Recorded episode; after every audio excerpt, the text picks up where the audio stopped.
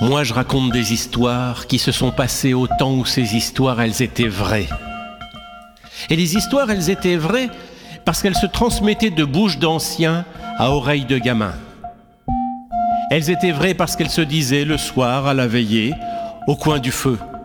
Et qu'en ce temps-là, il y avait des bouches pour les dire et des oreilles pour les entendre. On disait, il était une fois. Ça, ça, chauffait les maisons et ça tenait en haleine les enfants et les soirs longs. C'était des histoires de loups, ou des histoires de fées, des histoires de bêtes faramines, ou tout simplement des histoires de voisins.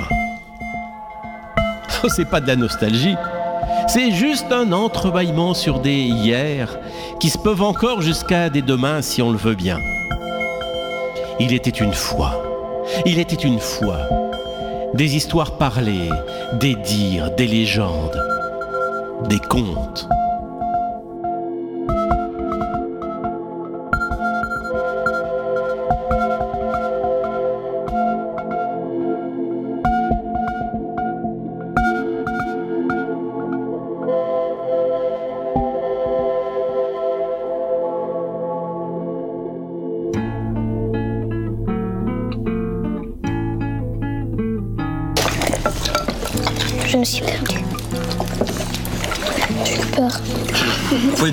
Que ça. La vie n'est pas facile. Y a pas de place pour les peureux, hein. Prends modèle sur ton grand frère.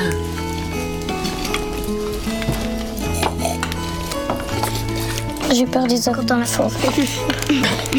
Il a peur des ogres, il a peur du noir. tu ferais mieux d'avoir peur d'un mauvais hiver, d'une mauvaise récolte, d'une guerre, plutôt que de penser à ces âneries. Les ogres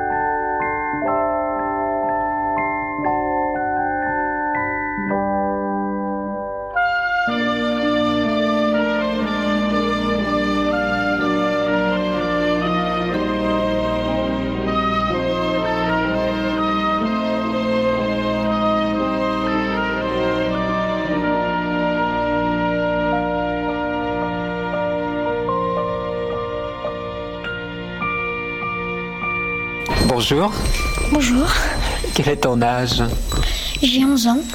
Et tu as des frères et des sœurs J'ai 7 frères. Sept frères. Vous êtes huit enfants dans la famille. Non, on est. Enfin, j'ai six frères exactement. J'ai trois paires de jumeaux. Et puis, je suis le plus petit. Tu es le seul qui n'est pas de jumeaux. Oui. Et que font tes parents? Mon père est bûcheron. Et ma mère. euh, euh, oui, elle l'aide. en- Elle prend le bois, elle le promène avec nous, quoi. Et où habitez-vous? Eh ben, on habite une cabane euh, au fond du bois. Une vieille cabane en bois que papa a construit avec nous. Elle est grande? Au c'est. Il y a une cheminée pour faire du feu. On est juste à côté là d'ailleurs. On entend un petit peu le bois crépiter de temps en temps. Et vous couchez tous dans la même pièce? Oui, euh, papa et maman couchent dans un lit, puis nous sept, on couche dans un autre. Enfin, sur, sur une bâche, sur du foin. Et la vie est facile? Vous vous amusez bien? Oui, mais enfin, on mange pas assez. Tu veux me raconter un petit peu ce qui s'est passé ces dernières années? Toi et tes frères, vous êtes arrivés quelques petites aventures, grandes aventures je crois. Oui. Euh, notre père a voulu nous perdre parce qu'il n'avait plus assez d'argent pour nous nourrir. Et puis, euh, comme par hasard, j'avais des cailloux dans ma poche. Je les ai semés, on a pu retrouver notre chemin la première fois. Mais tu le savais alors qu'il Oui, je voulait te perdre entendu un soir que je rentrais euh, chez moi trop tard. J'avais entendu que c'était plus possible, qu'il fallait nous perdre. Et où étais-tu quand tu as entendu cette histoire, enfin ce projet de ton père? Sous le tabouret. Sous le tabouret, j'étais rentrée la nuit dans un trou euh, sur la porte et puis je me suis cachée dans le tabouret parce que j'ai vu que mon père arrivait. Et puis ils ont discuté. Puis j'ai entendu qu'ils voulaient nous perdre. Et tes petits frères, euh, tes grands frères plutôt, puisque tu es le plus petit, dormaient eux, pendant ce temps-là. Oui, ils dormaient. Alors tu es le plus petit, mais tu es le plus malin, d'après ce que je comprends. C'est-à-dire que je suis plus libre, alors je peux, je peux aller partout sans avoir un frère avec moi. On te laisse faire un petit peu tout ce que tu veux. Oui, c'est-à-dire que je me suis pris dans le pied il n'y a pas longtemps dans, dans un cerf-volant. Et c'est le cerf-volant d'une jeune fille, une princesse qui demeure au château avec son père qui est le roi. Et puis je lui ai ramené. Puis je l'ai vu et puis c'est à partir de là que je suis rentrée tard le soir et que j'ai entendu justement la discussion. Ah voilà, tu avais déjà une intrigue avec une petite princesse. Oui. Alors revenons au moment où tu as appris que ton père voulait vous perdre. Il vous a emmené le lendemain dans, enfin dans la forêt, alors assez loin, parce que vous habitez une forêt assez touffue, d'après ce que je vois. Oui, elle a... c'est compliqué, 36 hectares. Oui. Et tu as semé tes petits cailloux? Oui, j'ai semé un petit caillou. Enfin, j'ai essayé des petits cailloux blancs, je suis allée les laver dans, dans la source. Et puis, j'ai essayé de retrouver mon chemin, on y est arrivé avec mes frères. Et vous êtes retrouvés à la maison. Oui, parce que mon père venait d'emporter du bois à la princesse, enfin au roi qui, qui voulait du feu, et puis il avait gagné un peu d'argent. Alors ils étaient en train de manger, puis au moment où on est arrivé, on a mangé aussi, mais ça n'a pas pu durer plus que deux jours. Mais ils étaient contents de vous revoir alors Oui, ce ils soir-là. étaient contents, ils, ils se disaient, euh, on a été bêtes de perdre nos enfants. Oui, ils regrettaient. Ils regrettaient, puis au moment où on est entré, ils ont été contents. Mais ça n'a pas pu durer longtemps, puisque ça fait jamais toute une vie. Ça se vend ils- mal ils ont le voulu- bois euh, Oui. Alors ils ont voulu nous, nous reperdre. Et ce coup-ci, j'ai pas eu le temps de laver des cailloux, mais j'avais un trognon de pain dans ma poche. Alors j'ai j'ai mis des, des petites miettes de pain. Seulement les oiseaux, elles les ont toutes mangées. Ah, tu n'y avais pas pensé à ça. Non. Et puis on n'a pas pu retrouver notre chemin, puis on est tombé dans une maison où il habite l'ogre, parce que dans la forêt il y a un ogre. Qu'est-ce que c'est un ogre? Ouais, il est très grand. Et puis il mange tout ce qu'il trouve. Tout? Oui.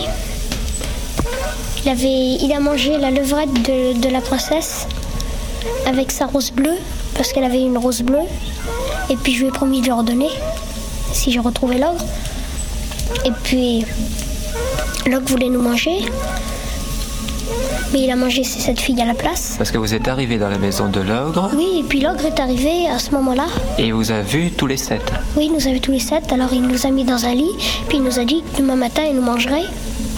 Mais nous on avait sept bonnets, et puis les petites ogresses avaient sept couronnes. Ah, il avait sept filles Alors moi j'ai inversé les couronnes avec les bonnets, si bien qu'il a mangé les ogresses à notre place.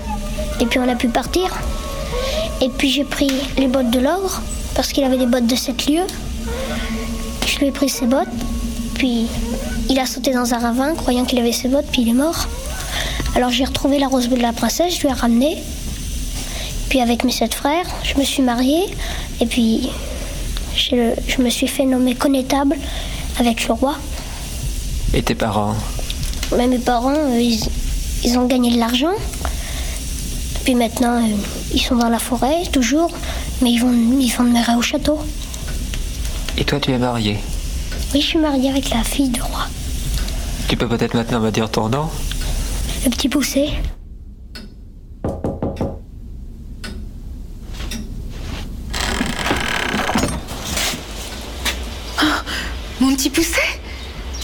Mais comment t'as fait pour t'en sortir? Eh bien, après que papa m'a abandonné dans les bois, j'ai décroché mon premier boulot. T'as déjà une auto? Ben oui, j'en avais besoin pour aller bosser. Et grâce à la Banque Populaire, j'ai pu obtenir l'avance premier salaire. Pour un euro seulement, la Banque Populaire aide les jeunes à bien démarrer dans la vie professionnelle. Bon, j'y vais. Oh, je dois aller chez sa mère grand. Son amie a l'air charmante. Banque Populaire, banque et populaire à la fois. Jusqu'à une époque récente, la pratique du conte populaire était une situation de communication concrète orale. Le narrateur était présent et interpellait l'auditoire qui intervenait parfois dans le récit. Un coup de baguette magique, la fée publicité a repris le relais médiatique, mais en posant ses conditions. L'interactivité avec le compte en banque. Le petit pousset de ce début de millénaire se constitue quant à lui un magot. Une idée pas si nouvelle puisque Charles Vincent transpose en 1903 le conte de Perrault pour les grands enfants. Le petit pousset arriviste. Jean de Palacio observe le propos subversif dans l'esprit de décadence euh, confère Baudelaire de cette période dite fin de siècle. Pousset lui-même est homme d'affaires averti, directeur de plusieurs compagnies financières. Ces perversions du merveilleux opèrent également dans des reprises théâtrales.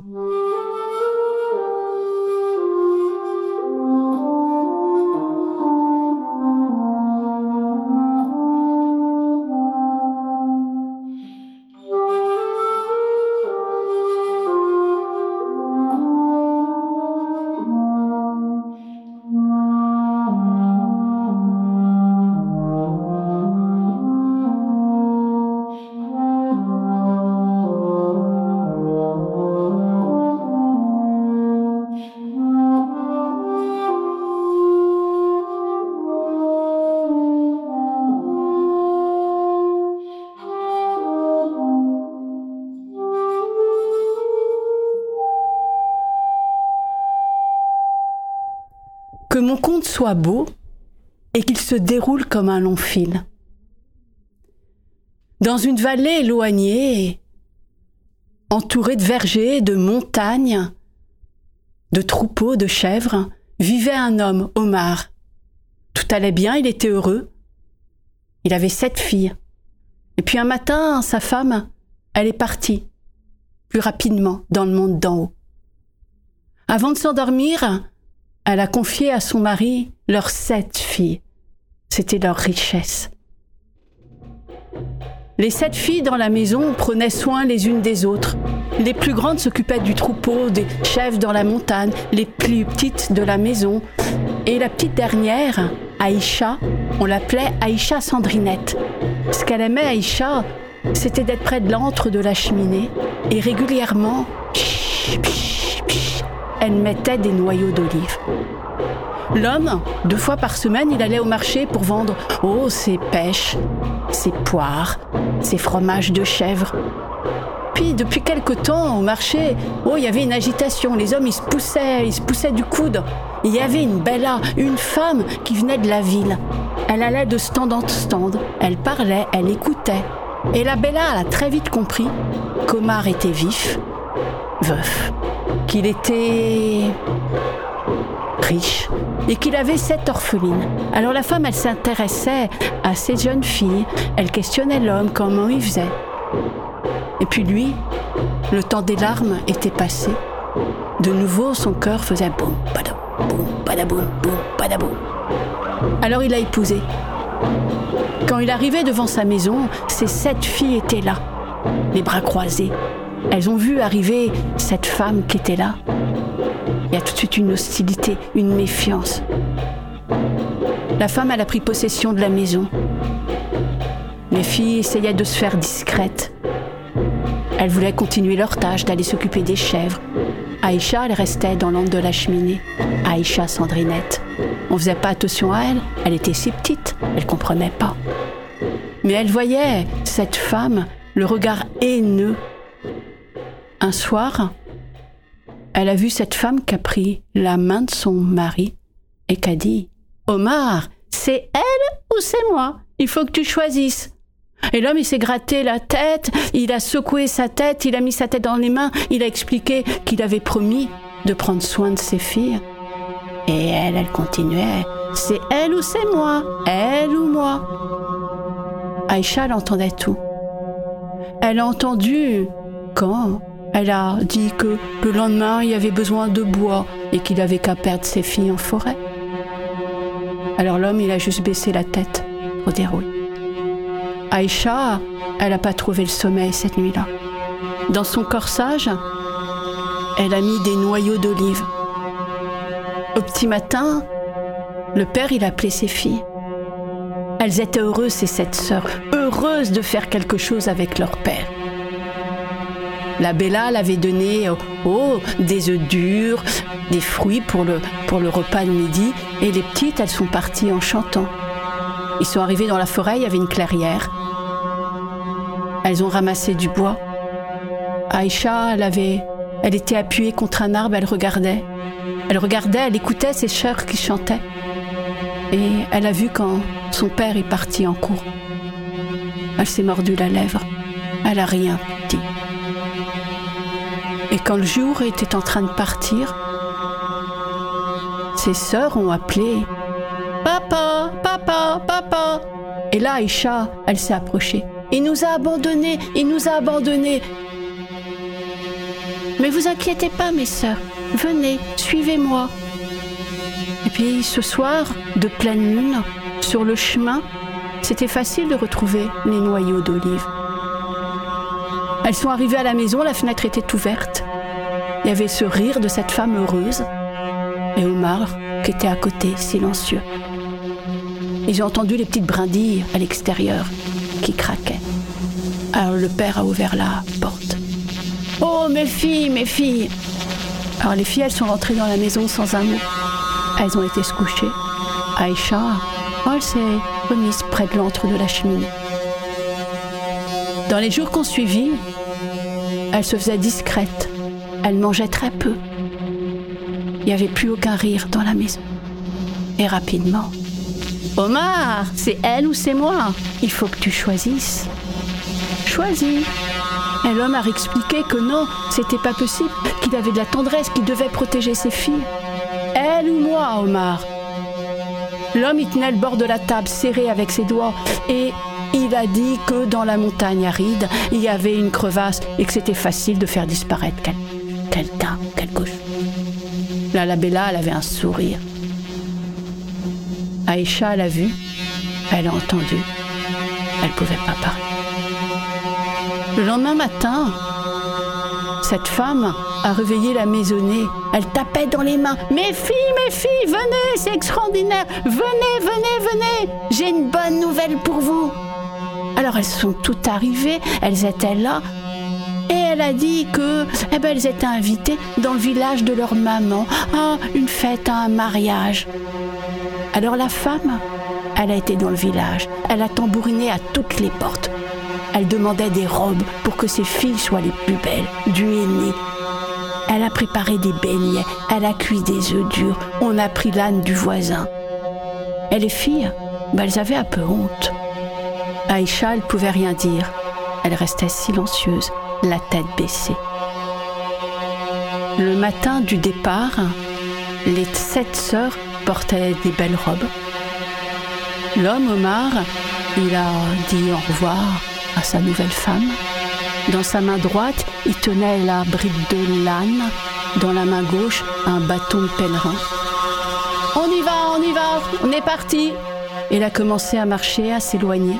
Derrière, les filles suivaient. Ah, elles chantaient, elles tapaient des mains, elles étaient heureuses. Loin derrière, Aïcha marchait, tout doucement, tout doucement. On faisait pas attention, elle est petite, elle marche pas vite. Quand le soleil était au zénith, ils se sont arrêtés pour le repas de midi. Les filles, comme des jeunes filles, ont fait attention en s'asseyant pour pas abîmer leur robe.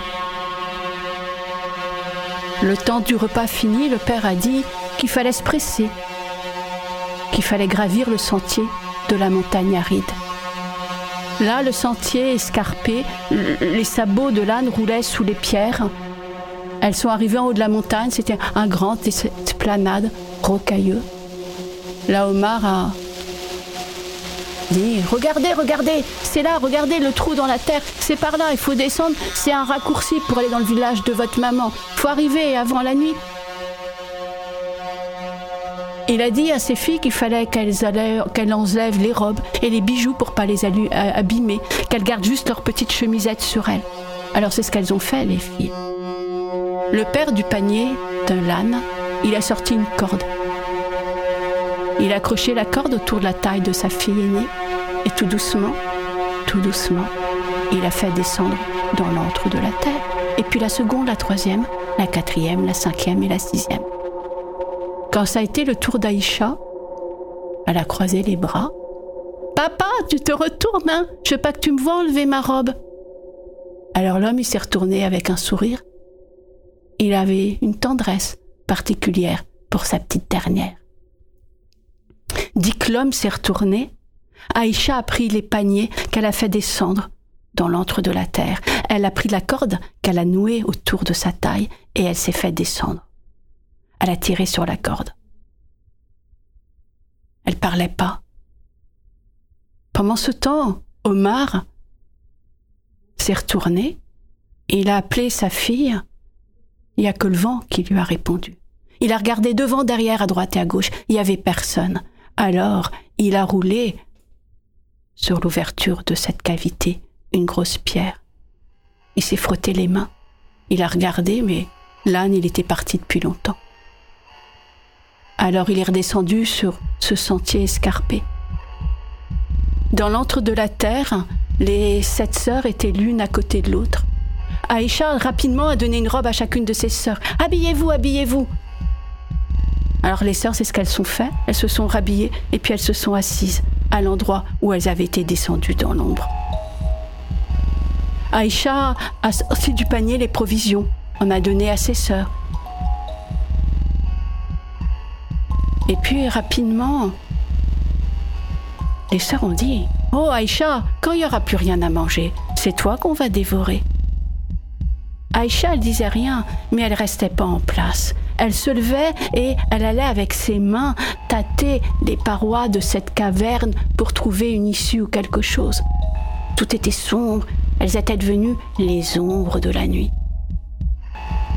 À un moment donné, Aïcha elle s'est levée, elle a regardé, elle s'est approchée, approchée, et elle a vu de la lumière. Elle a vu qu'il y avait un chat, un immense chat avec un pelage roux. Elle a aperçu le regard de ce chat qui parlait. Oh, il y a quelqu'un qui m'observe. Oh, elle a reculé, Aïcha, un chat qui parle. Il parlait, il parlait à sa queue qu'il était ensorcelé, que c'était un prince, qu'avait commis un délit, que, et que maintenant c'était un chat. Et surtout, elle a vu qu'il y avait un feu de cheminée. Et puis elle a, elle a repéré que le chat, il partait tous les matins et qu'il revenait le soir. Et un jour, en regardant, elle a aperçu que dans la paroi, il y avait une fente et que dans cette fente, elle a pu se glisser et passer de l'autre côté. Et là, quand elle était devant ce feu de cheminée, oh, elle s'est frotté les mains. Elle a vu qu'il y avait de la farine, de l'huile. Alors elle est repassée très vite de l'autre côté pour donner à ses sœurs. Mais ses sœurs ont recommencé. Aïcha, il n'y a plus rien à manger, alors on va te dévorer. Et là, elle est de l'autre côté de la paroi. C'était sombre, il y avait de la suie. Elle a vu devant la cheminée le squelette du chat. Elle a compris. à force de gesticuler dans tous les sens, il y a des poils qu'on volait, des poils qui sont arrivés dans la cheminée, ça fait une escarbille. Et le chat est mort carbonisé. Elle a expliqué à ses sœurs. Une à une, elle les a aidées à passer de l'autre côté. Elle leur a donné la main pour aller dans le jardin. Elles étaient, oh, aveuglées, les cheveux ébouriffés, pleines de poussière. Elles se sont lavées dans la rivière qui était là. Elles ont mangé des fruits. Et puis elles ont été au-delà du jardin. Là, il y avait une immense ville, une ville silencieuse. Il y avait des volets qui claquaient. Elles ont été dans toutes les ruelles, en se tenant la main. Et au bout, elles ont vu une maison. Et devant la maison, il y avait un vieil homme qui était assis avec sa canne.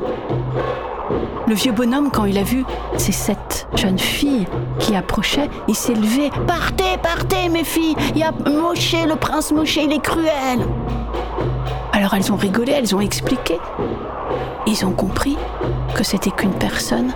Et le vieil homme a expliqué que ce prince Moshe était, était cruel, c'était un guerrier, que tout le monde fuyait de peur. Et que il était resté là parce qu'il était trop âgé pour partir plus loin. C'était le soir qui arrivait, alors les filles sont reparties. Elles voulaient retourner dans, cette caverne, mais à la place de la caverne, il y avait un, palais des mille et nuits qui était là. C'était le palais du prince Moshe, qui était remonté des profondeurs de la terre. Là, les filles sont rentrées. Elles ont profité des richesses, des habits, de la nourriture, des pièces d'or. La vie a repris.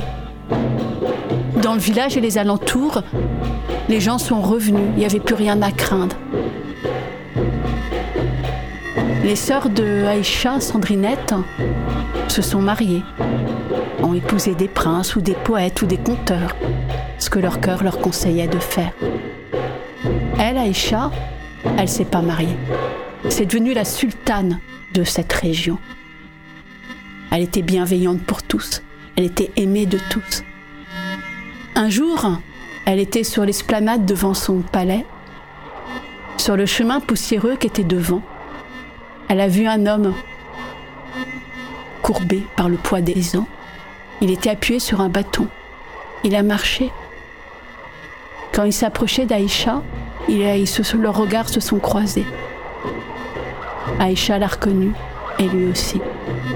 Mais le père d'Aïcha a continué sa route dans le soleil couchant.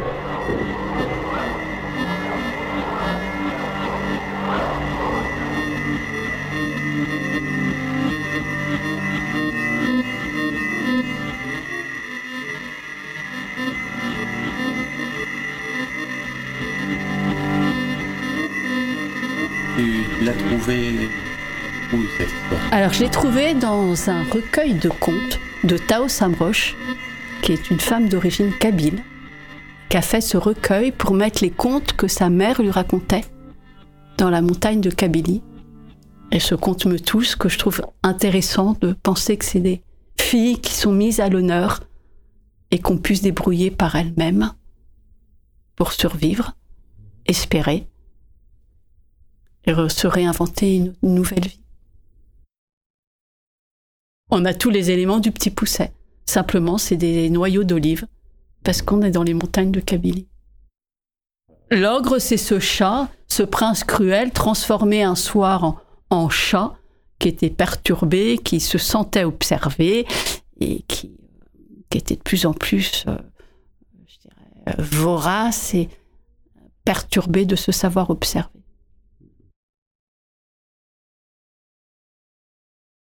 Aïcha n'a rien fait, elle a juste vu. Elle l'a perturbé, donc peut-être plus, elle, plus le chat se sentait observé, plus il devenait fou, plus il était insupportable. Donc par le hasard de la vie, euh, par cette présence que ce chat sentait, Aïcha avait peut-être l'intuition qu'il allait euh, devenir un peu fou et, et pas rester en place et pas être raisonnable.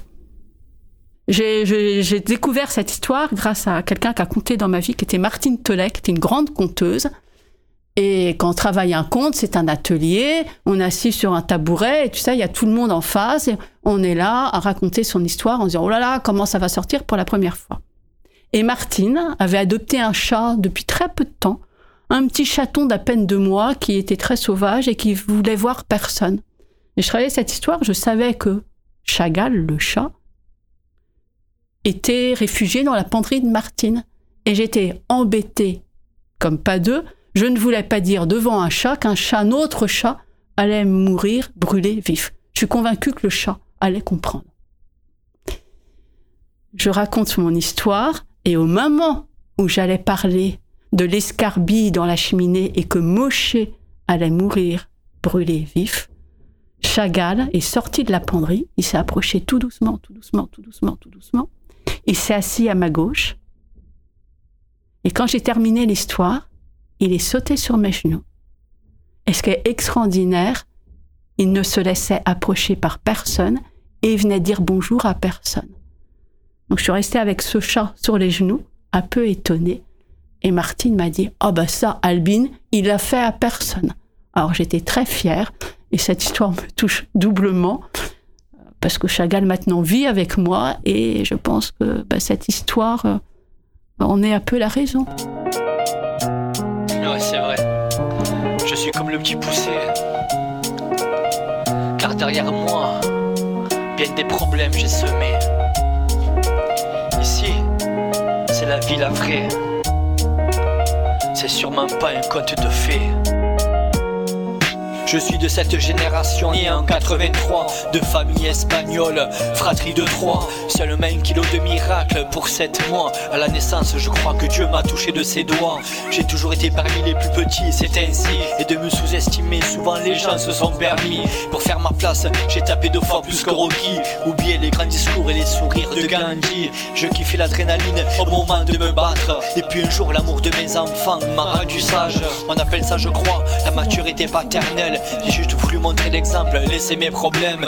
Mais comme la poussière, toujours ils reviennent. Ils t'explosent à la figure comme une balle dans la tête. C'est pas la potion magique que j'utilise ici. Les principes, je suis tombé dedans quand j'étais petit.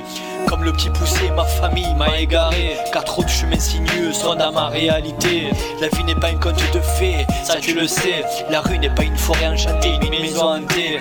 Comme le petit poussé, ma famille m'a égaré. Car trop de chemins sinueux sont dans ma réalité. La vie n'est pas un conte de fées, ça tu le sais. La rue n'est pas une forêt enchantée, une maison hantée. Je veux dire, j'ai pas toujours eu en moi cette haine. Certains m'ont parlé de respect, mais m'ont montré l'inverse. C'est plus facile de compter le temps que de compter sur les autres. Quant à la mort, elle m'a appris qu'elle met tout le monde d'accord. Je n'oublie pas que les relations sont comme des peintures. C'est en prenant du recul que mieux on les juge. Je ne suis pas stromaé, quand ça va pas, je ne danse pas. Je prends une feuille et stylo en mode explicite tremblant. Je sème des rimes derrière moi comme le petit poussé. Car dans la rue, trop de mes punchlines se sont égarés. J'ai vu trop de valeurs comme des feuilles mortes s'envoler. Je parle pas de billets, mais juste de virginité.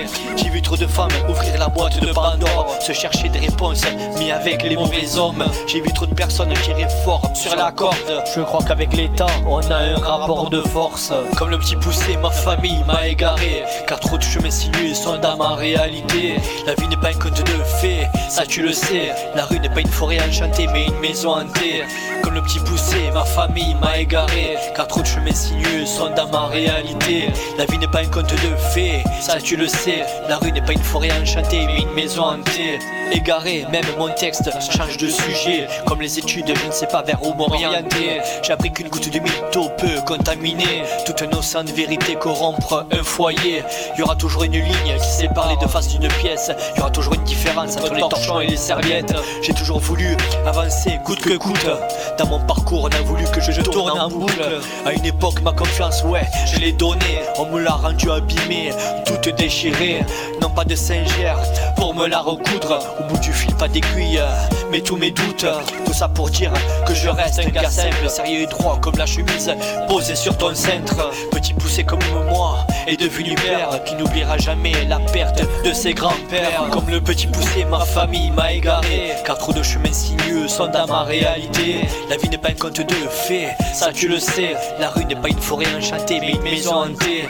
Comme le petit poussé, ma famille m'a égaré. Car trop de chemins sinueux sont dans ma réalité. La vie n'est pas un conte de fées, ça tu le sais. La rue n'est pas une forêt enchantée, une maison hantée.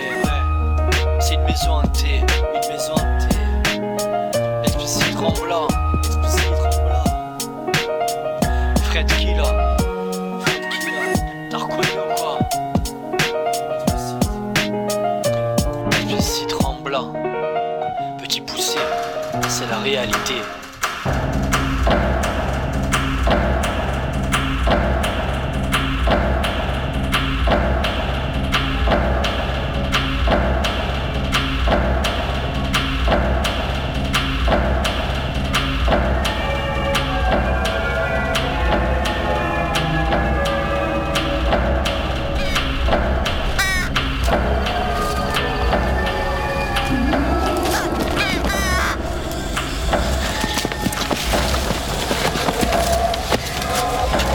Les parents Ils sont perdus. Poussez. Ramène-nous.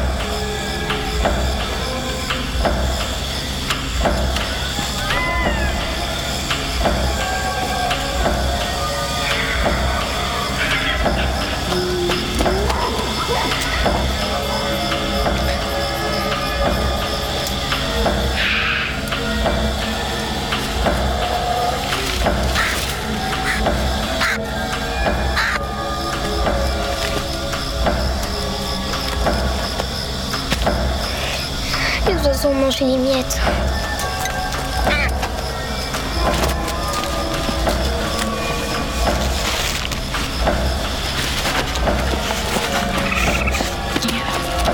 Alors, le chemin Je sais plus. C'est sa faute. C'est la faute de pousser. On va tous mourir à cause de toi. Allez. Indique le chemin.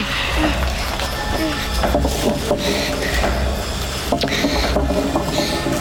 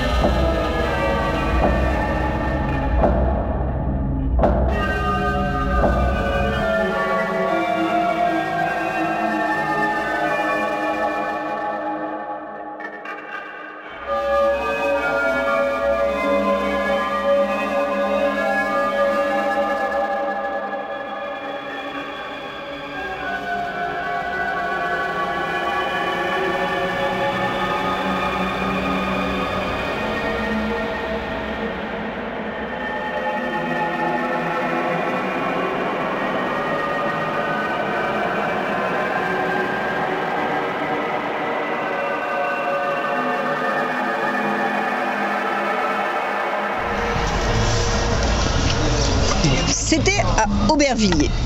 Et à pas si longtemps que ça. C'était en décembre 1986, oui. Dans une cité HLM.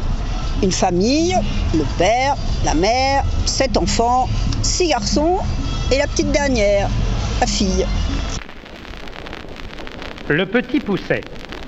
Il était une fois dans une forêt profonde un momignard de sept berges aussi pitchounet que le pouce de la pogne et qu'on appelait le petit pousset. Et c'était la galère, quoi. Parce qu'il n'y avait pas toujours assez à manger. Les huissiers, ils avaient pris les meubles. C'était le plus jeuneau d'une famille de sept lardons, dont le plus vieux quart couronnait à peine ses dix piges. Un soir, un soir où ils avaient à peine dîné, la mère a dit au père il va falloir perdre les enfants. On peut pas les garder, ils vont mourir de faim devant nous, là, ça c'est pas possible. Oh non, il dit le père, euh, quand même, euh, on va pas perdre les enfants. Bah qu'est-ce que tu veux faire? On peut plus les nourrir. T'as qu'à travailler. Bah oui, mais je trouve pas. Hélas, ces darons et daronnes qui grattaient dans la bûche possédaient pas assez d'oseille pour faire clapper toute cette nichée de lardons. La sûre de bois, ça nourrit pas son homme, surtout quand le seigneur de la région vous raque avec un élastique. Et au lieu de soupe aux choux et de ratatouille de poireaux et de patates au lard, les pauvres mômes se tapaient tout juste des garbures à la braise et des ragoûts de margotin. Ce qui fait que les moujins dépérissaient voués à une mort officielle. Alors, le lendemain, ils sont partis. Ils ont pris le bus, direction le parc de la Courneuve. Les enfants, ça allait. Bon, ils avaient le ventre un peu, un peu vide, mais bon, ils ont joué avec d'autres enfants. euh, Ils se sont réchauffés en courant. Mais au moment de partir, d'un seul coup, ils ont vu qu'il n'y avait plus d'autres familles. Et eux, ils étaient là, tous les sept. Personne, plus de parents. Le gardien du parc qui, qui dit qu'il allait fermer. Oh là là Alors les frères, ils se sont mis à, à pleurer, à râler. La semaine dernière déjà, on a essayé de les paumer en pleine forêt et ils se sont ramenés. Alors là, j'ai jamais mordu comment. Alors demain, à la pointe du jour D, on les rembarque pour fagoter dans le bois. Mais alors loin, à ce coup-là, loin, loin. hein. Et pendant qu'ils fagoteront, nous on décorera en loose en laissant choir nos chers petits. Et puis le lendemain, ils ont eu un versement, des allocations familiales. Alors bon, pendant une petite semaine, ça a été. Ils avaient de quoi manger à peu près, mais le chèque des allocations, il n'a pas duré très longtemps. La semaine d'après, la mère, elle a recommencé. Faut aller perdre les enfants, on n'a plus rien à manger.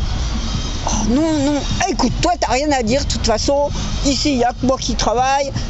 On, on va aller, mais on va pas aller, on va aller beaucoup plus loin que le parc de la Courneuve. hein. C'est trop près, ils savent revenir. Demain, on va les emmener au bois de Boulogne. Ah bon, d'accord. Bon, Chin chin qui se dit le môme. Ils y tiennent avec leur valdange forestière. Mais moi, je suis pas bonnard pour aller tapisser la gloglotte du loup. Je vais faire comme jeudi dernier. Je vais aller harpigner des petits cailloux blancs que je filerai tout le long de la route et comme à coup, je retrouverai le chemin. Mais, misère à poil, ces darons avaient enroublé la lourde et il ne put se tailler pour aller se ravitailler en gravier blanchouillard. Heureusement, il harpigne le dernier crouton de pain qui traînait sur la table, il corde dans ses fouilles et en se poilant, il va se plumer avec ses frangins. j'ai repéré le chemin, je sais quel bus faut prendre, quel métro. Vous inquiétez pas, j'ai pas assez de tickets, mais ça fait rien, oh, il n'y aura pas de contrôleur. Alors les garçons, ils suivent la petite fille, elle les emmène à un arrêt de bus. Seulement, ce jour-là, c'était la grève. Bon, je sais pas, selon vos âges, si vous vous rappelez. Mais en décembre 1986, il y a eu une grosse grève de la RATP. Quand les frangibus à pousse-muche, ils entravèrent que leurs darons les avaient laissés choir pour la deuxième fois, ils poussèrent des cris à faire chuter les glands des chênes. Le loup va nous gober comme des mouillettes, papa, maman, au secours. Oh, ce que vous êtes l'œil d'eux, leur fille pousse-muche. Filez-moi le train et bouclez-la. Dit, bah écoutez, on va, on va rentrer à pied, il n'y a, y a rien d'autre à faire. Alors ils ont marché. Seulement, ils se sont trompés de côté. Au lieu de remonter vers Paris et puis vers le nord, ils sont partis dans l'autre sens. Et ils ont marché, ils ont marché. Et arrivé au, au soir bien tard, il faisait noir. Ils étaient dans les rues de Neuilly. Et là, ils n'en pouvaient plus vraiment. Ils étaient fatigués. Heureusement, le pousse-mouche, qui était le moins folin, il grimpe sur un chêne fraisier et il gaffe un lumignon. On est sauvés, qui leur fait en descendant. Je viens de bigler une forme de calbombe, donc il y a une crèche à portée de siphon d'Issigo. Allez, courage Dans quelques broquilles, on va se taper du caviar. Il y a une dame qui leur a ouvert la porte. Oh, quand elle a vu les sept enfants, elle a dit Mais qu'est-ce que vous faites là? Où sont vos parents? Bah, euh, on est perdus, elle a dit la petite fille. Oh, puis on a faim, on a faim, on est fatigué. Mais vous pouvez pas rester chez moi. Mon mari, il est policier. S'il vous voit, il va vous emmener à la DAS tout de suite. Vous allez être séparés. Oh, madame, on est fatigué. Bon, la dame, elle les a quand même fait rentrer. Elle leur a fait un bon repas, du chocolat chaud, des gâteaux. Ah, ils étaient un petit peu rassurés. Puis, elle- les a fait coucher dans, dans une chambre. Il y avait un canapé, puis un lit. Tous les sept, ils étaient là. Alors au lieu de faire plumer ses frangins, le petit pousset, il réveille les petites mômes en leur téléquitant le bichonnet et il leur dit SOS mes petites chattes, taillez-vous avec nos aigues, il y a un ogre dans la tôle. À ces mots, les mômes, sans même se cloquer un tricot sur les endosses, et sans se gourer qu'il s'agit de leur daron, elles se tirent par la fenêtre en compagnie de la famille Poussemuche. Ah, il était temps. Hum, ça tapouille la chair fraîche, Isigo. Que hurle aimablement M. Morphalou en s'amenant au foyer. Oh, mais non, Agénor, et qui y fait sa souris. Tu t'abuses? Oh, oh, je vais voir. Et v'là Morphalou qui prend sa rapière et guidé par son tarbrif qui s'amène dans la piole et qui constate que ses chérubines ont mis les bouts. Et au grand matin, le policier, il les a cherchés pour les emmener à la police. Et ils avaient disparu, les enfants. Oh, alors, euh, il, a, il a lancé un, il a été quand même euh, au commissariat, il a lancé un avis de recherche. Et pendant ce temps-là, la petite, elle a dit, on va retourner dans la petite maison là. Madame, madame, on a, vu votre mari. Il a été pris en otage par le gang des cagoules. Tenez, ils nous ont donné une lettre.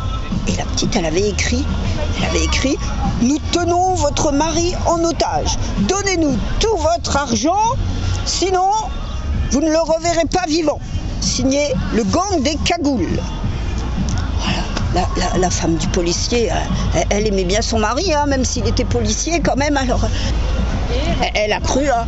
Alors, euh, elle a vidé la maison, elle a pris l'argent, la carte bancaire. Le pousse-mouche, il tire les bottes des nougats à Morphalou et il se les cloque à ses petits radis. Et puis il fait grimper ses frangins et les mômes. Et en trois brocs après, voilà tout le monde qui danse d'allégresse devant la famille du bûcheron. Ah, l'œil. Privé de ses bottes dont les semelles étaient d'or, Morphalou mourut dans des souffrances épouvantables. Et quelques verges après, les sept gars du bûcheron s'entiflèrent avec les sept mistones de l'ogre. Ils eurent beaucoup d'enfants qui devinrent tous végétariens. Et ils sont rentrés à Aubervilliers, à la cité. Depuis ce jour-là, eh ben, cette famille, on les a plus revus à la cité d'Aubervilliers. Ils sont partis vers une meilleure vie.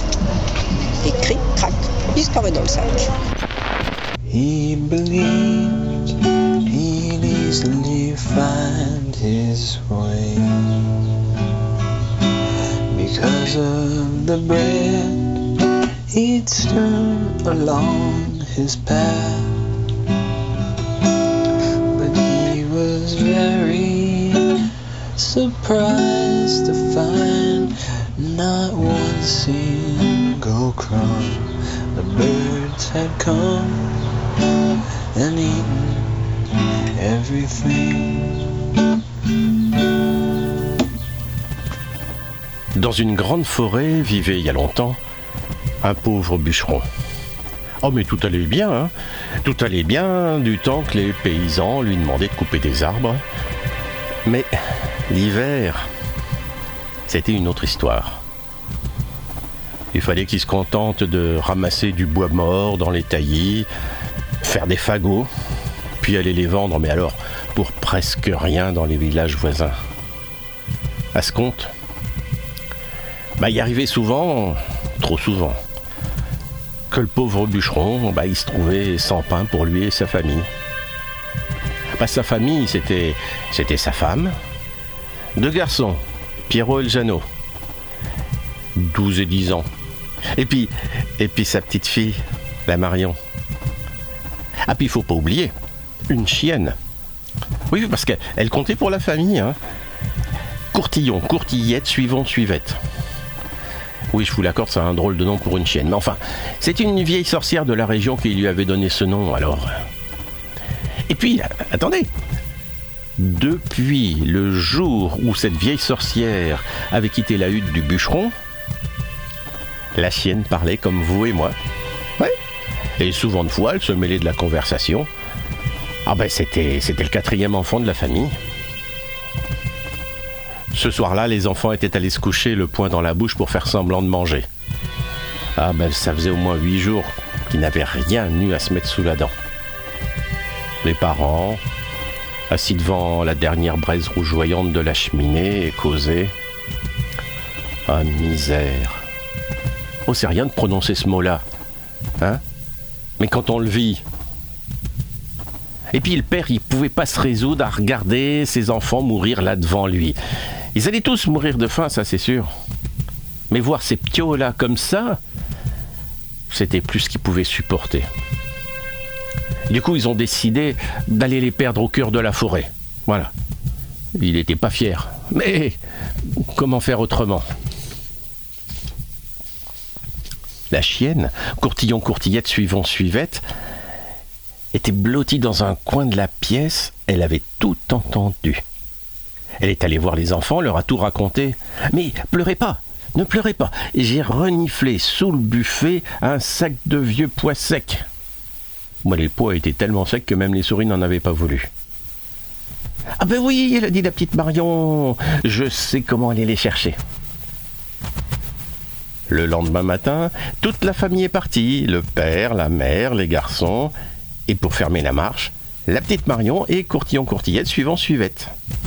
À chaque carrefour, à chaque embranchement, ouf Et la petite fille laisse tomber un petit pois sec. Et comme ça tout le long du chemin. À la mi-journée, ils étaient loin, loin au cœur de la grande forêt. Puis ils ont ramassé du bois. Et dès que les enfants ont été occupés à faire leur fagot, les parents se sont éclipsés. Lorsque les enfants s'en sont aperçus, ils ont éclaté en sanglots, mais la chienne, ouf, mais non, bah voyons, Marion a semé des petits pois secs, on va retrouver notre chemin. Comme la nuit tombait, les enfants, rassurés, sont allés se coucher sur la mousse au pied d'un grand chêne. Et ils se sont endormis, ainsi sont les enfants. Ils n'ont pas été dérangés de la nuit, ni par le loup, ni par le renard. Courtillon, courtillette, suivons, suivette, veillez. Au matin, ils se sont mis en route. Ils ont pris le retour comme un jeu. Ils couraient devant, derrière, et c'est à celui qui retrouvait le poids suivant. À la maison du bûcheron, un paysan voisin était venu payer une vieille dette. Euh, oh, c'était un chou et un bout hein, rien de plus. Mais la mère a fait une soupe avec ça. Et le bûcheron et la, sa femme pleuraient au-dessus de la soupe. Ah, qu'est-ce qu'ils auraient aimé partager cette soupe avec les enfants. Ils avaient été vraiment lâches d'aller les abandonner dans la forêt. Et c'est à ce moment-là que, ouf, des petits rires, la porte s'est ouverte, oh, ils se sont jetés dans les bras les uns des autres, ça a été une fête, et ils se sont régalés avec cette soupe au chou et au lard. Oui, mais une marmite, ça a un fond. Et quand tu vois le fond de la marmite, bah, c'est qu'il n'y a plus rien à manger. Et au bout de huit jours, sans plus rien à manger, bah, les parents sont arrivés à la même conclusion que la fois précédente. La chienne a été le raconter aux enfants et le lendemain matin, ils étaient tous en route vers la grande forêt. Un carrefour, un embranchement, ouf Et la petite Marion, enfin cette fois-là, euh, tout ce qu'elle avait pu faire, c'est gratter le fond de la main. elle avait récupéré que des brisures de fromage. Et tout s'est déroulé comme la fois précédente. Au soir, ils se sont couchés au pied du grand chêne. Et le lendemain matin. Aïe, aïe, aïe, le lendemain matin. Quand ils ont voulu retrouver leur chemin, bah, des croûtes de fromage, il n'y en avait plus. Elles avaient été grignotées ou lavées par la rosée, que sais-je. Et là, là, ils se sont sentis bien seuls, abandonnés au milieu de cette grande forêt. Mais Courtillon, Courtillette, suivant Suivette, était là pour leur redonner du cœur. Ouf Allons, courage Hé, Jeannot, monte donc à ce grand sapin tout en haut, puis tu verras au-dessus de la forêt, on pourra se repérer. Jeannot est monté, mais il était déjà grandé et à mi-chemin de l'arbre, ben, ça s'est mis à pencher dangereusement. Oh, ben, il, est, il redescendu, hein. Ben, c'était le tour du Pierrot de monter. Oh, mais lui aussi, il était un peu trop lourd quand même pour arriver tout en haut de l'arbre. C'était enfin le tour de la petite Marion. Elle, elle, elle était toute légère, toute leste, euh, peut-être bien plus courageuse. Et avec mille précautions, elle est arrivée jusqu'à la cime du grand sapin. Qu'est-ce que tu vois à droite? Bah, je vois la forêt. Qu'est-ce que tu vois à gauche? Bah, la forêt aussi. Qu'est-ce que tu vois tout droit? Bah, la forêt. Ah oui, tout là-bas, un château qui brille. Eh ben, c'est par là qu'il fallait aller.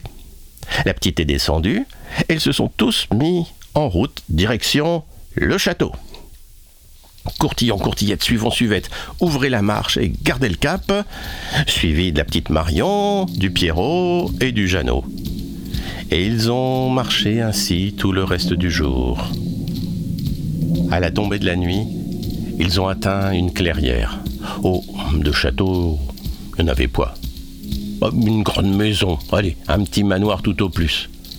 Mais pour une petite fille qui avait passé toute son existence dans la hutte d'un bûcheron, ben, ça avait l'air d'un palais. Ils ont frappé à la porte. Une vieille femme est venue leur ouvrir et ils ont demandé à être hébergés, un repas ou même juste un quignon de pain. Mes pauvres enfants, mais vous ne savez donc pas où vous êtes? Vous êtes dans la maison d'un diable. Un diable qui dévore tous les voyageurs qui osent s'aventurer près de chez lui. Ah mais les enfants avaient faim, puis ils étaient fatigués. Alors ils ont tellement, tellement insisté bah, que la femme les a laissés entrer et elle leur a servi un dîner comme jamais ils n'en avaient eu. À la fin du repas, la femme du diable leur a mis autour du cou un collier de paille et leur a dit qu'ils pouvaient aller dormir. Et sans bruit, hein Bah, Dans la chambre, il y avait déjà un premier lit où dormaient les trois filles du diable. Ils sont allés se coucher. Mais Courtillon, Courtillette, suivant, suivette, explore les lieux. Et elle s'aperçoit que les filles du diable portent un collier d'or. Aussitôt, elle demande aux enfants d'échanger les colliers de paille contre les colliers d'or. Et puis les enfants se sont endormis. Ainsi sont les enfants. Le dernier coup de minuit n'avait pas fini de résonner. La porte s'est ouverte violemment. Le diable est entré. Ça sent la chair fraîche. Bon, sa femme lui a dit que c'était peut-être parce qu'elle venait dîner. Elle avait ouvert une boîte de pâté naf, alors peut-être que fraîche, j'ai dit, la chair. Il a tant et tant insisté. Et, et la femme en avait marre de se prendre des baffes. Elle lui a tout raconté. Les enfants, le dîner, les colliers de paille. Des petits enfants. J'adore ça, les petits enfants au petit déjeuner. Il est allé allumer le four et sans même prendre le temps d'allumer une chandelle, il est entré dans la chambre et a tâtant le collier d'or. Oh, il a failli se tromper et prendre ses filles. Et puis sans plus réfléchir, bah, il est allé dans le lit d'à côté. Il a attrapé les enfants, leur a tordu le cou et les a mis dans le four. Tout ça dans le noir. C'est vrai que c'est bon, les petits enfants. C'est bon comme les pommes de terre, puis en robe de chambre à l'étouffer. Et le diable est allé se coucher, tout heureux à l'idée d'un bon petit déjeuner qu'il aurait le lendemain matin. Courtillon, courtillette, suivant, suivette, avait tout vu. Est allé réveiller les enfants. Ils sont sortis de la chambre, ont ouvert une fenêtre, ont sauté dehors. Et là, Courtillon, Courtillette, suivant, suivette, a allongé son dos. Allongé son dos, les enfants sont montés. La petite Marion, le Pierrot, le Jeannot, elle est partie du plus vite qu'elle a pu, tout droit, tout droit, tout droit dans la nuit, dans la forêt. Au matin, le diable s'est réveillé. Hum, ça sentait bon. Mais quand il a ouvert le four, il s'est aperçu qu'il avait cuit ses propres filles. Ouh, il est entré dans une colère terrible. Il est sorti de la maison. Il est entré dans la porcherie, a scellé sa plus grosse truie, est monté dessus et lui a tapé les flancs avec ses talons. Et la truie est partie au galop. Et à chaque galop, elle faisait un bond d'une lieue. Courtillon, courtillette, suivant, suivette, avançait du plus vite qu'elle pouvait, mais, mais bientôt, mais bientôt, on a entendu la galopade là derrière. Dans un petit jappement magique, ouf, les garçons se sont transformés en moutons. La petite fille en bergère, et le diable sur sa truie est arrivé. Et la bergère, vous n'auriez pas vu trois enfants, je m'en vais les dévorer. Mais qu'est-ce que vous voulez dire Que je gardions pas bien mes moutons Rentrez donc chez vous, mauvais diable, ou vous allez tâter de mon bâton Le diable a fait demi-tour avec sa truie. Il est rentré chez lui. Mais devant chez lui, mais il a réalisé que dans la forêt, il n'y a jamais eu de mouton. Il n'y a jamais eu de bergère. Oh, on s'est moqué de moi. Il a éperonné sa truie et elle est repartie au galop. Et à chaque galop, elle faisait trois lieues. Courtillon, courtillette, suivant, suivette, avançait du plus vite qu'elle pouvait, les trois enfants sur son dos. Mais bientôt, euh, bientôt, ils ont entendu la galopade derrière eux. Ouf et Courtillon, Courtillette, suivant, suivette, s'est transformé en chant de luzerne. Les enfants en faucheurs. Le diable est arrivé sur sa truie. Et les faucheurs, vous auriez pas vu trois petits enfants? Je m'en vais les dévorer. Mais qu'est-ce que vous voulez dire? Que je fauchions pas bien? Rentrez donc chez vous, mauvais diable, ou vous allez tâter de la lame de nos faux.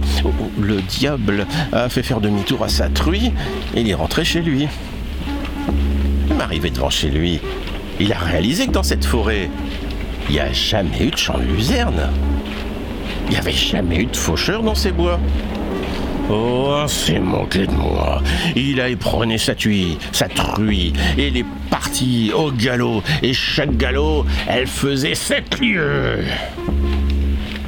La chienne, les trois enfants sont arrivés devant une rivière. Courtillon, courtillette, suivant, suivette s'est baissé. Elle a commencé à laper, laper. Et au fur et à mesure qu'elle lapait, la rivière diminuait. Allez, lap, lap, lap. Et la rivière était toute bue en entier. Les enfants et la chienne ont ainsi pu traverser. Mais à peine arrivés sur la berge d'en face, déjà, le diable sur sa truie arrivait. Ils ont bondi dans le lit de la rivière. Courtillon, courtillette, suivant, suivette, des lapes, des lapes, des lapes, Et la rivière a retrouvé son lit. Et en retrouvant son lit, elle a emporté à tout jamais ce mauvais diable et cette maudite truie. Les enfants, et courtillon courtillé suivant suivette, ont poursuivi leur chemin. Et ils sont arrivés à la hutte des parents. Oh, il était temps. Ces pauvres gens. Ils étaient à l'agonie, prêts à rendre leur dernier souffle. Courtillon Courtillette a allongé encore plus son dos. Les enfants ont traîné leurs parents pour qu'ils montent sur le dos de la chienne. Et tout le monde a repris le chemin de la forêt. Ils ont marché, marché ainsi tout le jour. Et à la tombée de la nuit, ils sont arrivés à la clairière. La maison du diable avait été abandonnée. Il n'y avait plus âme qui vive. Désormais, ce serait leur demeure. Et grâce au trésor du diable, ils ont vécu joyeux, contents, et ne se sont plus jamais quittés. Et s'ils ne sont pas morts, eh bien ils y sont encore. Petit pousset si mignon, pas plus gros qu'un champignon. Tu vivais avec tes frères dans une pauvre chaumière. Mais votre cher vieux papa, bûcheron de son état, miné par le bois des ans, n'avait plus un sous-vaillant. Ne pouvant plus vous nourrir, il décida d'en finir et vous perdit dans les bois en espérant Dieu sait quoi. Petit pousset si malin, tu as marqué le chemin par des petits cailloux blancs que tu semais en marchant. Comme l'étoile du berger, il devait vous diriger vers la petite lumière indiquant votre chaumière. Mais je ne sais quelle erreur fit tomber par malheur chez un ogre très méchant et qui mangeait les enfants. Petit pousset si gentil, l'ogre a beaucoup d'appétit. Dépêche-toi de te sauver, car il peut vous rattraper. Il fait des bons fantastiques avec ses bottes magiques. Mais toi le petit futé, tu les as déjà chippés. Alors tu peux t'envoler Par-dessus monts et vallées, la gloire et les succès, toi petit pousset.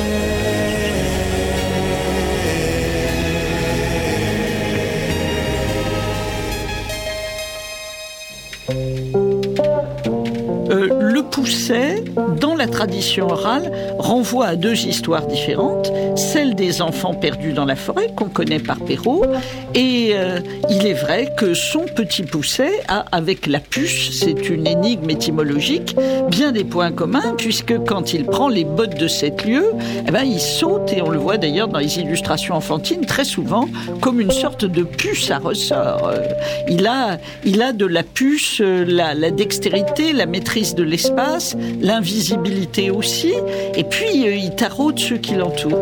Et puis il y a le petit pousset, il y a un autre pousset qui est l'enfant avalé par les animaux. Euh, ce conte des enfants perdus dans la forêt, d'ailleurs, dans les versions orales comme dans la version de Perrault, c'est vraiment un conte de la famine. C'est un conte du temps où l'on n'avait rien à manger. C'est un conte où l'on pouvait dire euh, si tu as faim, mange ton poing et garde l'autre pour demain. Que si la faim encore te tient, mange ton pied et garde l'autre pour danser.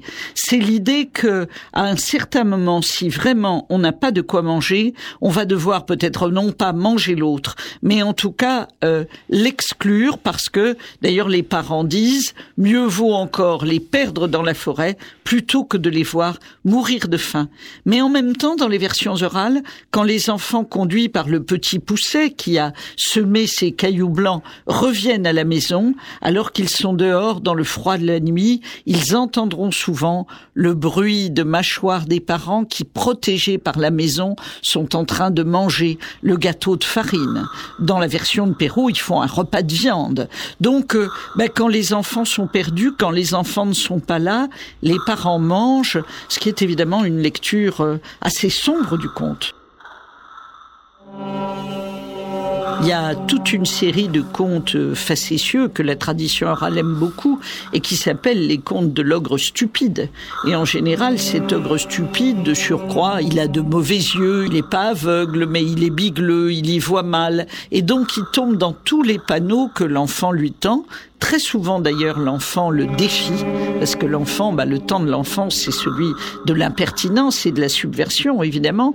Il va par exemple lui demander de jeter euh, une pierre très loin. Alors l'ogre jette une pierre au ciel et l'enfant prend dans sa main un oiseau qui évidemment ira plus haut que la pierre, et l'ogre ne voit rien. L'enfant lui dit, veux-tu que nous euh, cassions un caillou, prends une pierre.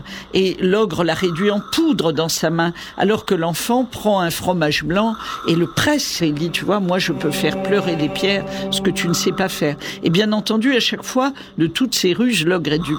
Donc, ogre stupide, mais ogre qu'il faut défier aussi pour devenir grand, pour devenir un homme, et on ne doit pas oublier quand même que cet abandon des enfants perdus dans la forêt, c'est aussi à un certain moment un abandon nécessaire. Il faut pouvoir couper le cordon pour que l'enfant se confronte à des difficultés et devienne à son tour un homme.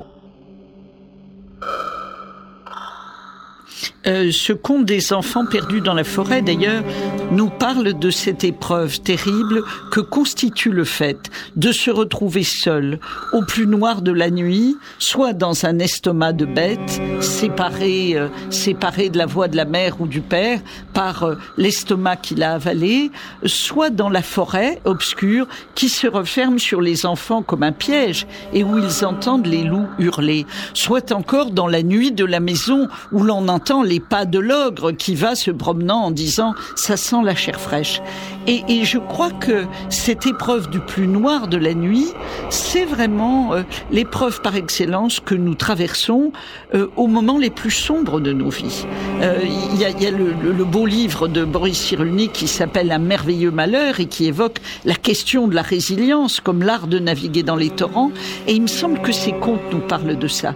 Au plus noir de la nuit, tu te sens perdu peut-être, tu es perdu peut-être, mais tu vas apercevoir une petite lumière et tu te sortiras de cette épreuve-là aussi par tes propres moyens, dit le comte, ce qui est quand même une certitude infiniment réconfortante.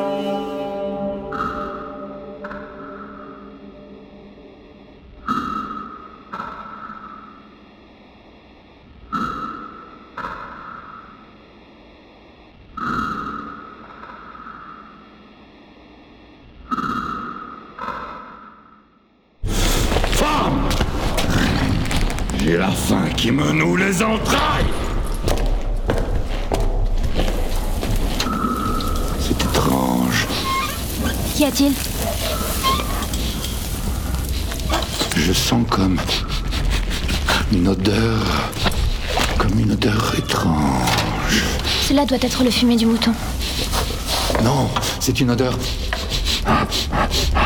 ah, fine, rare, rare. Ah oui.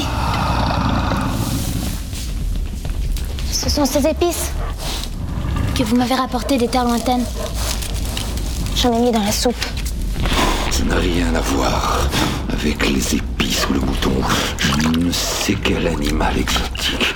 C'est... Peut-être un fruit a-t-il pourri dans un coin de la cuisine. Non, c'est une odeur fine, si délicate. C'est comme un doux parfum de noisettes et d'eau claire qu'un peu de fer sur la langue viendrait relever. Je ne sens rien de tel. Mais si, mais si.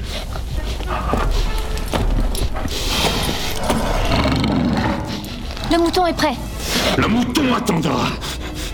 Je dois trouver d'où vient cette odeur divine.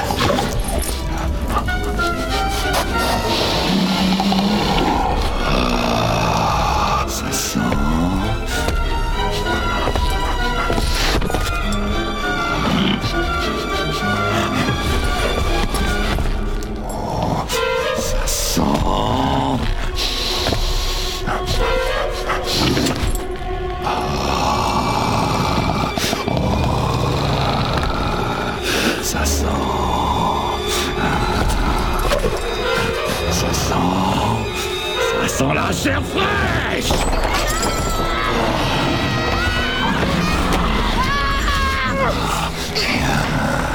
Oh, quel parfum.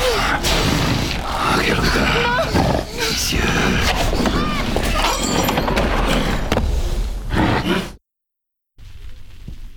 Il était une fois Qu'est-ce que c'est ça? Il était une fois, c'est le quel petit conte poussé. Ah, c'est le petit poussé que tu me Il était une fois une bûcheronne et un bûcheron qui avait sept enfants. Tous garçons, l'aîné avait dix ans et le plus jeune avait que sept ans. Et ces bûcherons étaient pauvres, pauvres. Et un jour, c'était un mauvais jour. Un mauvais jour. Un mauvais jour, parce qu'ils n'avaient plus d'argent. Alors le père décida, un jour que les enfants étaient couchés, de les perdre dans la forêt. Et il dit à sa femme, il faudrait les perdre. Le cœur serré. Mais, mais la femme dirait, car c'était une mère, Ouais, oui. non, je ne voudrais pas les voir mourir dans mes yeux. Non, je ne veux pas. Alors, est-ce que. Alors, et le petit Poussec avait tout entendu ça, car il s'était caché sous le tabouret de son père. Ah, oui. Il avait tout entendu. Et il alla se lever le soir et alla à la fontaine prendre des petits cailloux blancs Des petits qui embourradaient ses poches et alla se recoucher auprès de ses frères. Le lendemain, le bûcheron et la bûcheronne dit qu'il fallait couper du bois. Il partit et le petit poussé avec ses cailloux. Oui. Ils se mettent tout le long du chemin. Et ensuite, quand le bûcheron et la bûcheronne voient qu'ils se mettent à travailler, ils partirent par un petit sentier. Et les frères commencent à pleurer, mais le petit poussé ne pleura pas. Il dit Suivez-moi.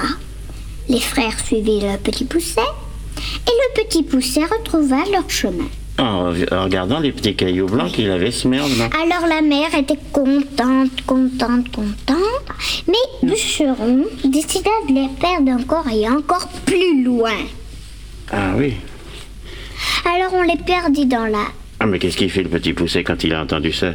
Il Il a- a été rechercher les petits cailloux, je parie. Non, Pourquoi? Pourquoi il a pas été rechercher les petits cailloux il a, il Comme a la pas eu le temps parce qu'il a voulu, mais il n'a pas pu. Et alors, qu'est-ce qu'il a fait? À moi, je vais dire quelque chose. Oui. Parce que moi, je resterais sûre qu'il voudrait encore me perdre. Alors, en suivant les petits cailloux, je les aurais repris. Tu les aurais ramassés en revenant, Oui. puis tu les aurais gardés pour la prochaine fois. Oui. Mais il n'y avait pas pensé, le petit poussé. Alors qu'est-ce qu'il a fait n'ayant pas de petits cailloux Et ben alors, il a voulu ouvrir la porte, mais la porte était fermée à double tour. N'en pouvant plus, il se décida de faire quelque chose. Le matin, on leur donna des miettes de pain. Alors lui, il pensa en prendre. Alors il prend son pain, il les somme, et Il sème son pain, il sème ses miettes de pain Oui. sur la route, comme il avait semé les petits Oui, cailloux. puis après, le père part encore. Et tout le monde pleure, mais le petit pousset ne pleure pas. Eh non, il, dit, il croyait retrouver sa route. Oui, mais quand il avait semé sa route, les petits. Hein, les petits Oui, trucs. les miettes de pain. Oui. Et ben, qu'ils a- les oiseaux les avaient mangés. Oh là là. Alors il pleurait, il pleurait. Et le petit poussé est monté sur un arbre. Et alors, qu'est-ce qu'il En a vu tournant la tête, il a vu une lueur. Il redescendit et ils marchèrent, marchèrent longtemps et ils s'approchèrent de la, de la lueur. Oui. Alors ils arrivèrent à la maison. Ils arrivent à la maison, Oui. Alors il frappe à la porte. il frappe à la porte, une femme vient l'ouvrir et dit Qu'est-ce que vous voulez? Et le petit poussé dit Nous sommes des pauvres petits enfants perdus. Hélas, mes pauvres petits enfants, vous êtes ici dans la maison de l'ogre Oh. qui vous mangerait.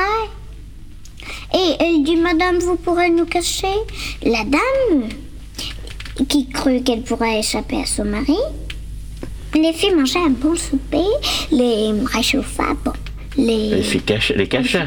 les cacha. Oui. Puis alors l'ogre il est rentré. Oui.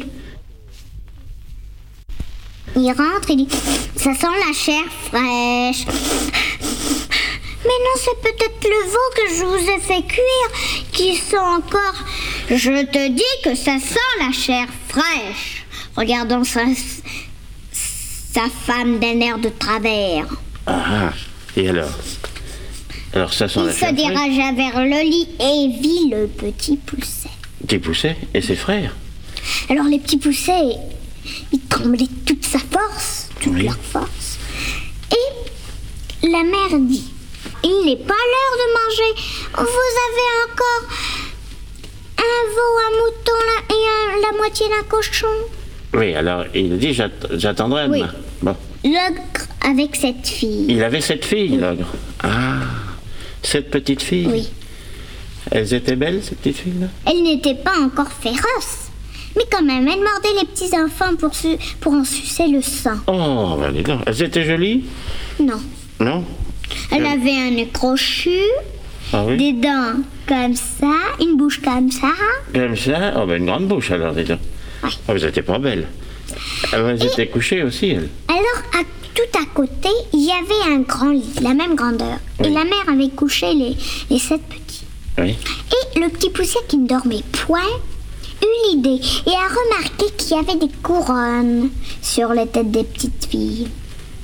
Et il avait l'idée de mettre à ses frères ces couronnes et ne- de mettre le bonnet à... Aux petites filles. Oui.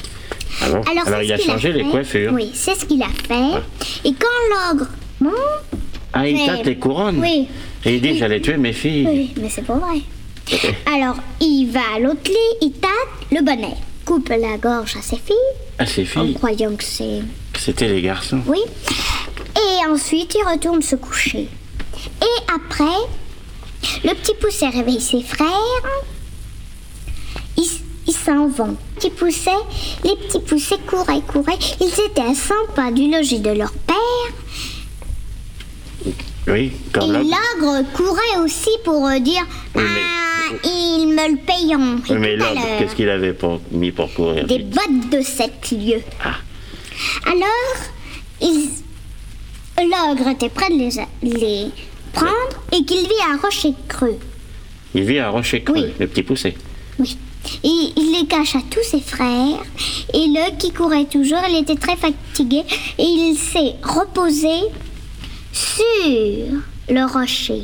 Oui, Et pendant ce temps-là, le petit poussé, il a tiré les bottes tout doucement. oui. Et, bien qu'elles étaient un peu grandes, mais elles étaient à son pied. Car les bottes étaient fées. Ah, il se mettait au pied de la personne qui les portait. Ah, c'est bien. Et alors, avec ça, qu'est-ce qu'il fait? Il court, il court, il court. Il était chez l'ogre pour euh, dire euh, votre ogre et votre mari est attaqué par des voleurs et les voleurs disent s'ils ne donnent pas la fortune, si si l'ogre ne donne pas sa fortune, il sera tué. Alors elle leur donne toute la fortune, il part, Oui. ils, ils vont au logis Oui. de leur père. La mère dit Oh mes pauvres enfants, que je suis contente de vous revoir. Alors, ils sont tellement contents, ils les embrassent, ils, étaient très riches. Ah oui, avec l'or de l'or. Oui. Et puis, le petit poussé a acheté beaucoup de choses. Il a acheté un beau logis. Ils ont bien mangé. Et ils étaient très riches. Et, voilà. Et très heureux. Oui. Ah, tu vois, on dit que l'argent fait pas le bonheur, bah quelquefois tout de même. Oui. hein.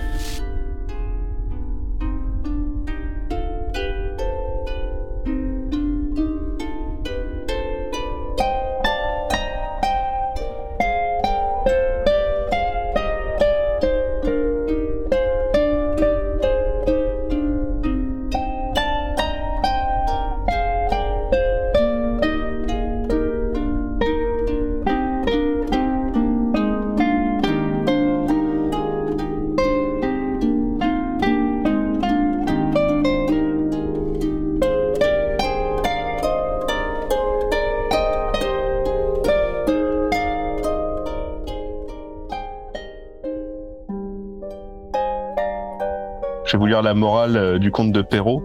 On ne s'afflige point d'avoir beaucoup d'enfants quand ils sont tous beaux, bien faits et bien grands, et d'un extérieur qui brille. Mais si l'un d'eux est faible ou ne dit mot, on le méprise, on le raille, on le pille. Quelquefois cependant, c'est ce petit marmot qui fera le bonheur de toute la famille. Ça, ça dénote, euh, c'est une pérotisation des choses, c'est-à-dire euh, prendre des contes qui ont certaines significations et leur tordre le cou pour que ça entre dans dans le siècle de Louis XIV, euh, de, de quelqu'un qui qui s'adresse à, à la noblesse, à la cour. Ah oui. C'est une, euh, pour moi, c'est une distorsion de la du, du, du conte euh, traditionnel. Alors certes, c'est le plus connu parce qu'il a été diffusé, copié, recopié, euh, etc. Mais j'ai sous les yeux euh, la liste des 82 sources uniquement en France. Euh, franchement, pour moi, c'est une version parmi 82. Et je lui attribue pas plus d'importance que ça. C'est aussi le, le fait que hum, les versions populaires ont toujours été minorées par rapport à, euh, à quelqu'un qui était à la cour et qui faisait justement le jeu de la cour, puisque Ben, c'est bien ce qui me gave. bah oui, c'est oui, bien sûr. le petit Et pourquoi continuer à reproduire ça? Justement, nous, on est en position, avec cette chance d'avoir Internet, d'avoir accès à des bibliothèques, d'avoir des, des choses qui nous, euh, bah, qui nous mâchent le travail, chose qui était possible uniquement par des universitaires il y a, il y a 50 ans seulement. Euh, justement, on a la chance d'avoir accès à tout plein de versions comme ça. Euh, moi, j'ai sous les yeux le, le conte populaire français, hein, enfin la, la donne de, Oui, de- Josiane Bru, quoi. Et le conte type, c'est une version d'Auvergne. J'y attache personnellement plus d'importance que la version écrite euh, de Perrault. C'est l'histoire des, des enfants, euh, des enfants abandonnés, c'est ça? Oui, c'est ça. Oui. Ouais, ouais, d'accord, c'est ça. Donc là, il y avait quatre enfants. On peut gloser pendant des heures sur la symbolique du 4, pourquoi pas. Euh, dans d'autres, il y a 7, pourquoi pas. Dans d'autres, il y, en a que deux. Euh, voilà. Euh, dans Courtillon, Courtillette, Suivant, Suivette, la version euh, Picarde, il y a une chienne.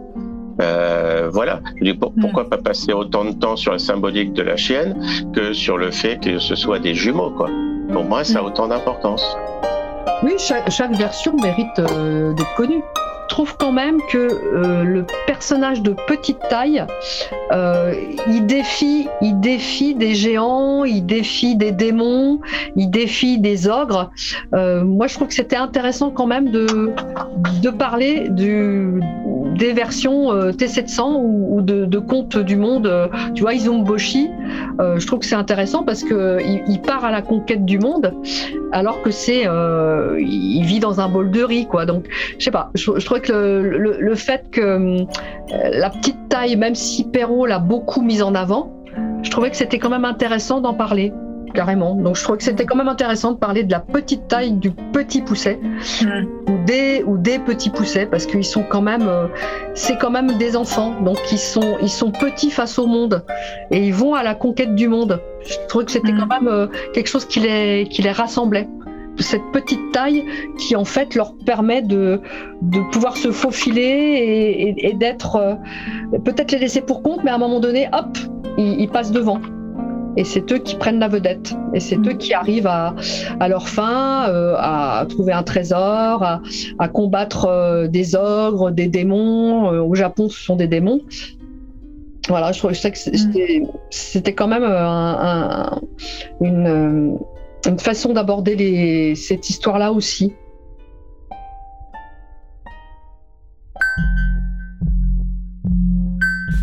Conte type 327B.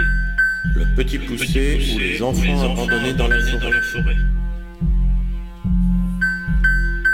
T327A. Hansel et Gretel. T327B. Les enfants et l'ogre. Grimm. Hansel et Gretel. Perrault. Le petit poussé. Liste des versions. Carnois, Picardie, Les trois frères et le géant. Courtillon, Courtillette. Stebert, Alsace. La maison omelette. Garneret, Franche-Comté. Le petit poussé. Millien de la rue, Nivernais, Morvan. Finon, Finet, ou les enfants égarés. Millien, Nivernais, Morvan.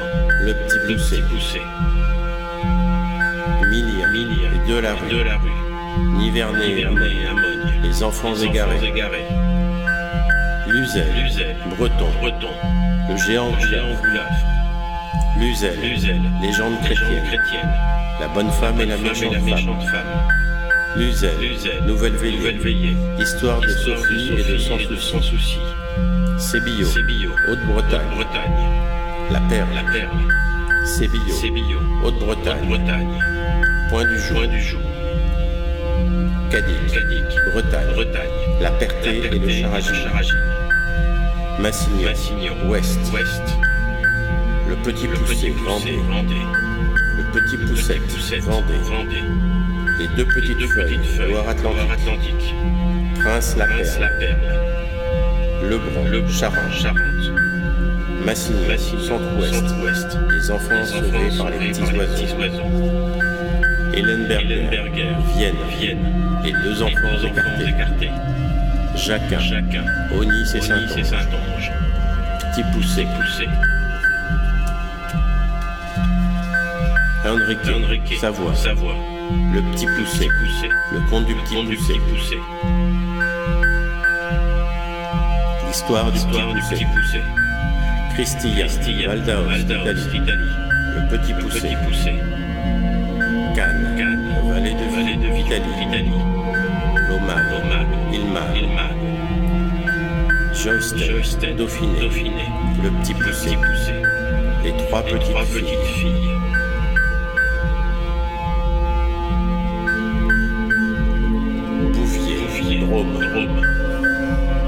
Petit poussé. Gougnou, Limousin, Monédière. Petite et la petite. Petit et la petite. Abra, Auvergne. Les enfants du bûcheron. Lavergne, Auvergne, Soir. La filleule de la Sainte Vierge. Pourra, les briques, Auvergne. Le petit poussé. Ténèse et de la rue. Auvergne. Les enfants chez le diable. Cherche à Païs. Auvergne et Velay. Le chiard. Smith et Ténèse. Auvergne. Velay. Les enfants Les égarés, enfants par, égarés leur par père. leur père. À César, À César et Martin, Auvergne, Velay,